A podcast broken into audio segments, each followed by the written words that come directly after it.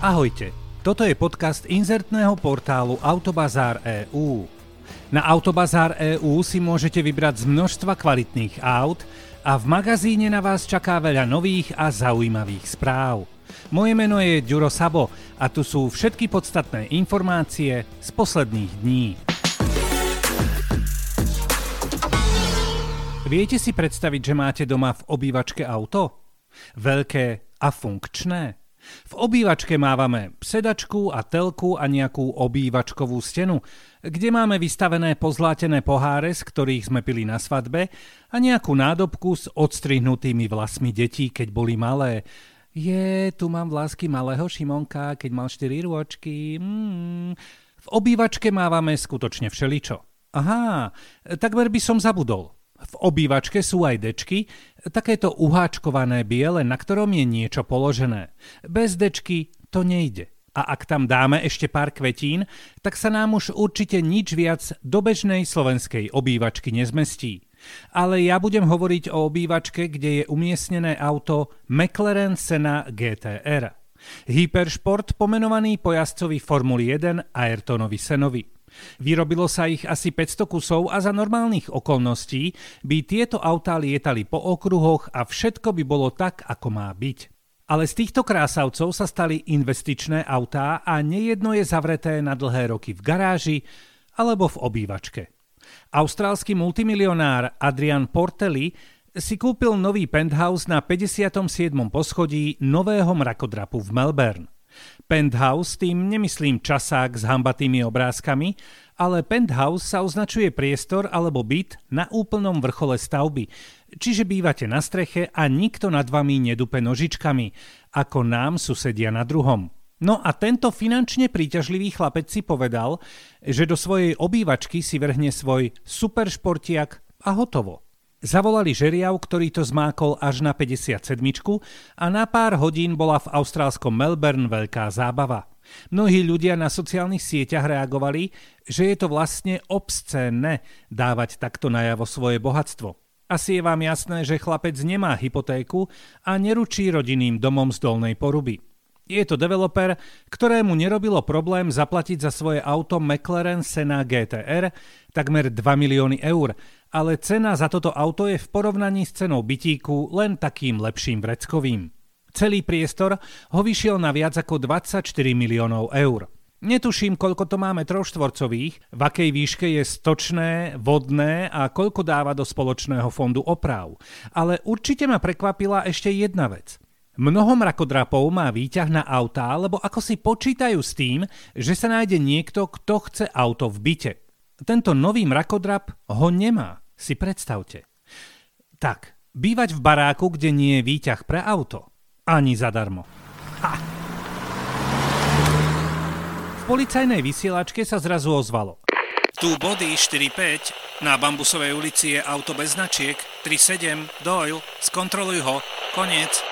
A Doyle vyrazil za ním. Polícia v austrálskom meste zastavila auto, ktoré malo zakrytú poznávaciu značku. Lenže to nebolo vďaka kartónu a lepiacej páske, ale policajti zistili, že značka je v špeciálnom rámčeku, ktorý môže značku za jazdy zakryť a potom zas podľa potreby odkryť. Vodič mal vo svojom Porsche Panamera špeciálne tlačidlo, vďaka ktorému značka za pár sekúnd zmizla. Objavili sa špekulácie o tom, že táto vychytávka sa používa pri snahe vyhnúť sa mýtnemu systému, pretože kamera si všíma značky na autách a ak tam nie je, nevedia, kto má platiť. Vodič bol obvinený a polícia ho už rieši v správnom konaní. Neviem, či takýto prípad už bol aj na Slovensku, každopádne len pripomínam, že evidenčné číslo vozidla musí byť riadne viditeľné a ak by vám náhodou chýbalo jedno alebo nebodaj obe evidenčné čísla, tak s takýmto autom nesmiete ísť na cestu. Jediná výnimka je, že ste agent jej veličenstva a do návštevnej knihy sa podpisujete ako James Bond.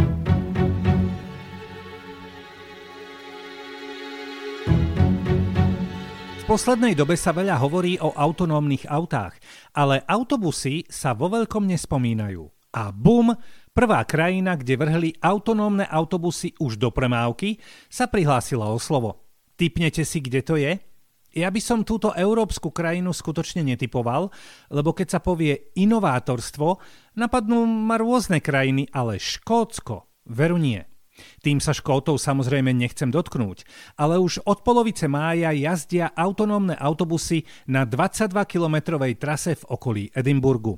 No a tým Škóti dokázali svoju šikovnosť. Predstava, že si sadnem do autobusu, ktorý neriadi človek, je trošku divoká, ale ono to tak úplne nie je. V buse budú po celý čas dvaja zamestnanci edinburskej sadky. Jeden za volantom, ktorý bude dohliadať na všetky systémy a bude pripravený zasiahnuť. A druhý zamestnanec bude sedieť v autobuse, bude cvakať lístky a bude sa s pasažiermi rozprávať, poprípade odpovedať na zvedavé otázky.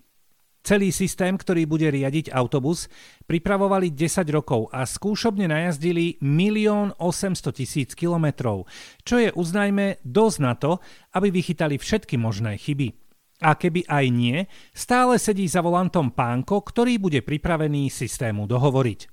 Spoločnosť, ktorá stojí za týmto škótskym zázrakom, očakáva desaťtisíc cestujúcich týždenne a jej šéfovia hrdo vypínajú hruď, keď hovoria, že ich spoločnosť je registrovaná ako prvá na svete, ktorá na autobusovú dopravu využíva autonómne autobusy bežnej veľkosti.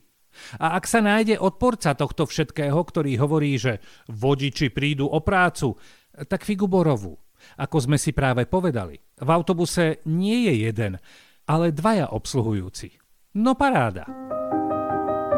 Kde bolo, tam bolo. Bola raz jedna testovacia trať s názvom Automotive Testing Papenburg.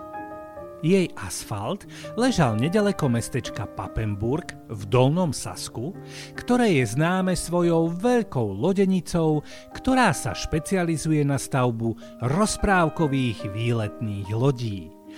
A tu sa môže rozprávka skončiť a počuť budeme už len šialené čísla z inej galaxie. Táto testovacia trať je známa tým, že je na nej štvorkilometrová rovinka, na ktorej môžu v pohode ísť naplno aj hyper, super, mega športové autá bez toho, aby sa báli, že to neobrzdia. Že už aj super športové autá majú svoje elektrické verzie, vieme veľmi dobre. A vieme aj to, že aj medzi týmito zásuvkovými autiakmi treba robiť nejaké tie rekordy, aby konkurencia mala čo prekonávať. Taliansky model Pininfarina Battista, čo nie je meno muža, ale auta, vlastnil donedávna veľa rekordov v zrýchlení elektrického športiaka. Až prišiel chorvátsky Rimac s modelom Nevera a ten si prilastnil rekordov dvadsaťtri za jeden jediný deň. A musím sa priznať, že tie čísla sú šialené.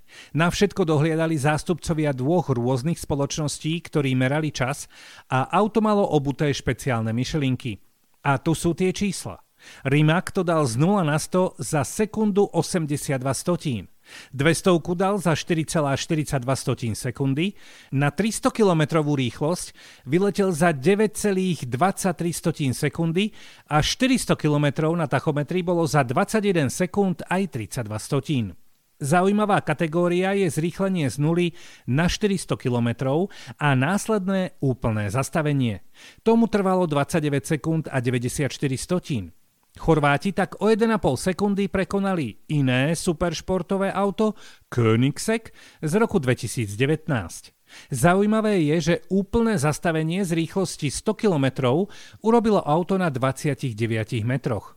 No a na záver len informácia o tom, že Rimac má štyri elektromotory s výkonom tisícdeväťstoštrnásť koní. Udávaný dojazd tohto auta po nabití je päťstopäťdesiat kilometrov, maximálka je štyristopätnásť kilometrov za hodinu a cena je plus mínus dva milióny eur. Neviem, ako ste na tom vy, ale mne na mojom aute vadí, že hudba v ňom nevie hulákať viac. Zámerne používam slovo hulákať, pretože moja verzia hlasitosti je už len hulákanie. Mnohí si v aute békame a niektorí aj spievajú, čo je skvelé a oslobodzujúce. Preto som doslova zhltol informáciu o tom, že v novom elektrickom es ú vé od Volva bude dvadsaťpäť reproduktorov. Do tohto najtichšieho auta tejto automobilky inžinieri schovali reproduktory od spoločnosti Bowers and Wilkins. A mňa zaujímalo kam. Viem, že repráky bývajú vo dverách alebo v kufri, tam však moja skúsenosť končí. Takže okrem palubnej dosky a dvier sú repráky aj v obložení stropu, v krytoch zadných kolies a aj v operadlách hlavy predných sedadiel. Samozrejme, že sa po celom aute ozýva priestorový zvuk, ktorý je dokonca trojrozmerný, a to už si veru musím vygoogliť, pretože neviem úplne presne, čo to znamená.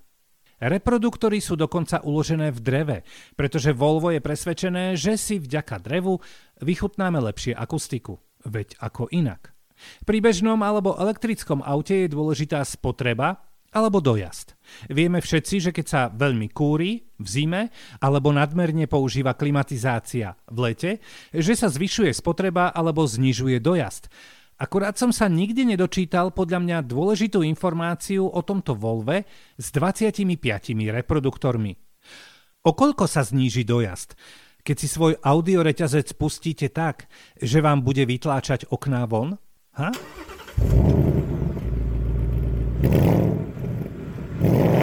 Toto bol podcast inzertného portálu Autobazar bodka e u.